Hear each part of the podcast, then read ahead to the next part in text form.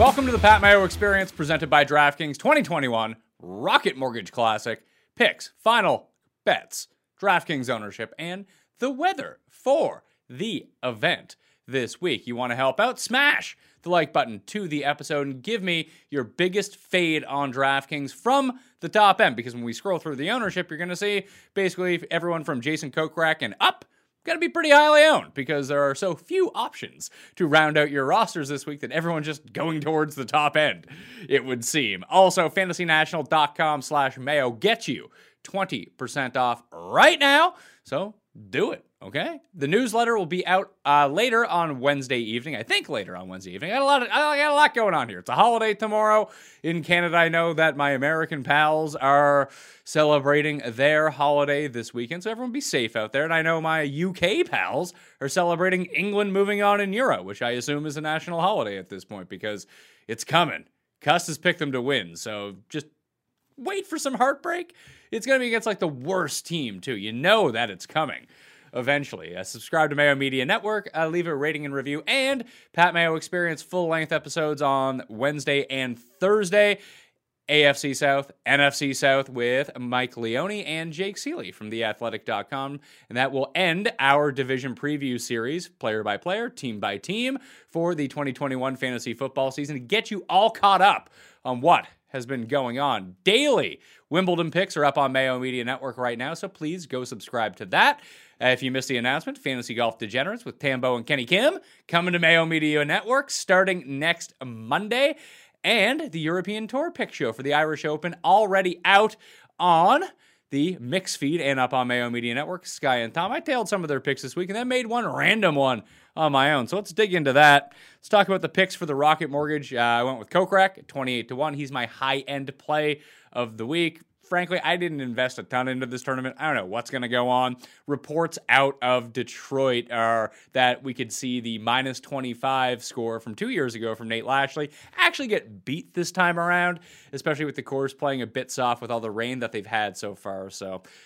I don't know what's going to happen this week. Yeah, I mean, I don't know what's going to happen any week, but usually I feel like I, I have a lane that I want to go down that I try to commit to that I have some confidence in. Now, whether it works out and normally does not work out, at least I feel good going into the week. I have no fucking clue this week about what's going on. But I like Kokrak. So Kokrak, 28 to 1. Higo, my guy, 50 to 1. Si, Woo, Kim, 66 to 1 with the top five each way. Mad, Max, Homa, 70 to 1 with the top five each way. Chez Revian, Sepp Straka, 90 to 1 with the top five each way. Let's get lucky this week. The Bombs, Norlander, 160 to 1 with the top five each way. And I said, screw it. The model told me Tyler McCumber looks like a good play. Why not? 400, sorry, 300 to 1 with the top five each way on that. I got my FOMO play, Doug Ghim, G- Gimchi, the Gim Reaper. 125 to 1 with the top five each way. I say he's down to 70 to 1 in some spots. I don't know. What's, everyone's on Doug Ghim, I guess. I went back to the first round leader market this week to have some fun because I didn't know what else to do for Thursday. Hubbard, Norlander, Stallings, all 100 to 1. Bramlett, 125 to 1. McCumber and Luke Donald, 175 to 1. Those are all with the top five each way. On the European tour, I got my guy, Lucas Ibel He's 33 to 1. Wilco, 75 to 1 with the top five each way. And Norman, that's supposed to be with two ends. The guy who made the hole in one on the par four last week in Germany. 110 to 1 with the top five each way. Uh, check out the cheat sheet for the one and duns because I completely forget who I took. Uh, Will Zalatoris was Tim's pick. I believe Kokrak is Jeff's pick. I think I took Si Woo. But now I can't remember because it's me. I have it written down in the other room, but I don't want to get up from the chair and have to go do that. But those are the picks for the week. Uh, looking at the weather, it's actually kind of interesting because there could be an AM, and I'll throw this in the newsletter. The link to well, it's windfinder.com, and it's Detroit City Airport is the wind tower that I'm using. So it's showing me that there's going to be very little wind in the morning on Thursday, and it picks up throughout the course of the day. Nothing significant. Uh, but gusts get up to like 14 or 15 rather than the five or eight miles per hour in the morning. But it does look like there is some rain in the forecast for Thursday afternoon as well. So that entire wave just might get wiped out and moved into the next day. And then you have Friday where winds are up kind of all day long from the morning. You're looking at like 21 mile per hour gusts, 20 mile per hour gusts. But that's consistent all day long. It doesn't seem like there's any advantage AM or PM wise unless everyone from the Monday, the Thursday late wave gets pushed into there, but it's like going to be like thunderstorms, so it might rain for like 20 minutes. Then guys get back on the course. This stuff is even harder to predict than making golf winners is predicting the weather for golf when you try to separate it into waves. However, right now it does look like the Thursday AM is going to be pretty decent. Wind is down. It's going to rain overnight, so conditions are going to be super soft. And the weather looks like it's up. It's going to be like 68 degrees in the morning versus like 57, 59 in the morning on Friday. Then you get into Saturday pretty flat across the board. Even Sunday, no rain, very little wind to speak of. So Friday is probably the day that you're going to have to watch out for if guys just automatically like somehow blow up or don't shoot a 62 or something. It's probably because there's significant wind on Friday. And hopefully that the rain doesn't affect anything too much because we got to get on to Silvis. We need to get on to John Deere. Frankly, like the move is, and now I now that I've switched time zones and I'm up with the kids super early, I'm pumped. Like the Irish Open's going to be on, the Scottish Open's going to be on going to fill my mornings up pretty easily here for the next two weeks. Then, of course, the Open Championship, which means I get to sleep in an hour later or stay up an hour later, depending on how you look at it, uh, and the method that you take to watch the very beginning of the Open Championship, where they tend to show all the shots on Golf Channel starting very early in the morning. It's probably the best coverage outside of the Masters for any of the majors. Hopefully, the app is good. Probably won't be, but you know, here's to hoping. I feel like it was two years ago, or at least it was the year Molinari won, I think feel like the Open Championship app was good that year, but you know, I forget these things. We rag on the PGA app all the time because it's not good. Compared to these, like the non Masters major apps, it is fucking tremendous. So, you know, don't uh, be so upset about the about the app when it comes down to it. Ownership for the week like I mentioned, everyone Kokrak and above, all trending in double digit ownerships. Bryson and Kokrak do stick out as the two highest owned. Niemann and Zalatoris probably the two after that, but they're probably pretty interchangeable. It does seem like a lot of people may go to Patrick Reed. I did not. I didn't play Bryson or Patrick Reed, even my 150 build. Let's get tricky this week. Hopefully, Bryson just absolutely phones it in or doesn't gain eight strokes putting again. If he gains two strokes putting and then he probably ends up being a pretty good fade with the way that he's hitting his irons and just his around the green work right now. But Kokrak's going to be my guy. Moving down the list, if you're looking for pivots in the $9,000 range, it's going to be Sungjae, it's going to be Bubba, it's going to be Jason Day, Rickie Fowler. It's funny, uh, people haven't updated their fantasy national stuff yet, so it does show Charley Hoffman still carrying more ownership than Jason Day, despite the fact that he is withdrawn from this tournament.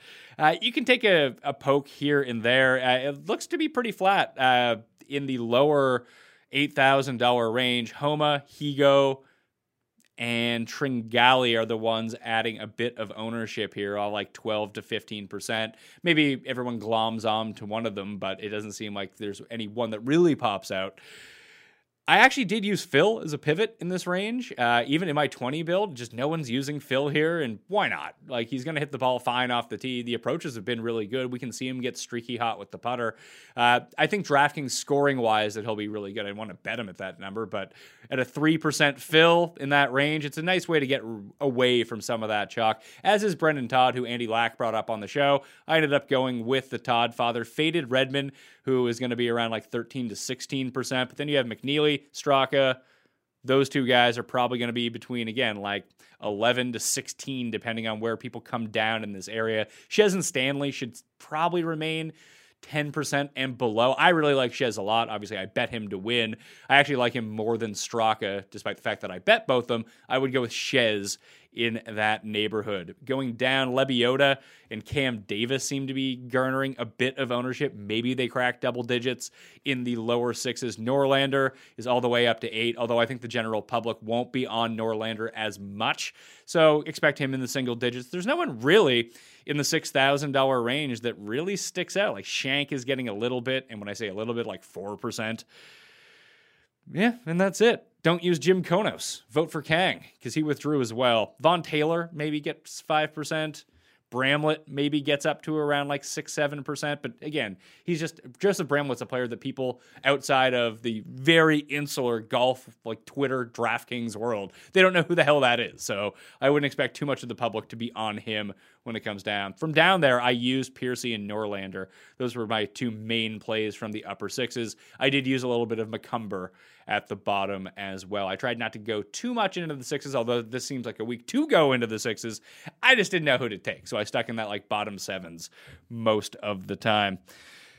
Try to keep it quick for you. That will be the end of me playing the Listeners League link if there's any spots available. As I was recording this, there was around 80 spots left. So maybe by the time this is out, that you can do that. I got football coming up for a full length show. It's already out on the YouTube channel. You can catch it up on the pod feed. Then another football show the next day, and then some more huge announcements. Oh, there was a huge announcement last night as well. The Dogger Pass podcast, obviously in an off week for the UFC right now. Everyone should go subscribe to the Dogger Pass podcast because not only will they be continuing their Wednesday evening fight by fight, bet by bet show, Cody Saftik is adding a show to the Dogger Pass podcast on Sunday mornings. I think it's going to come out. He is going to review the UFC card from the week before and do a brief look ahead of UFC, Bellator, and PFL for the week to get you ready if you need, demand, nay, some UFC content, some MMA content. We're just going to give you more Cody in your life because the peoples love Cody and I love Cody and we're going to give him another show on the Dogger Pass podcast. So I'm really looking forward to that. Making moves at Mayo Media Network. Expect three, two or three huge announcements coming out uh, within probably the next 10 days or so as well. Very excited for it, okay? I'm Pat Mayo. Thank you all for watching. Good luck this week at the Rocket Mortgage Classic. I'll see you next time.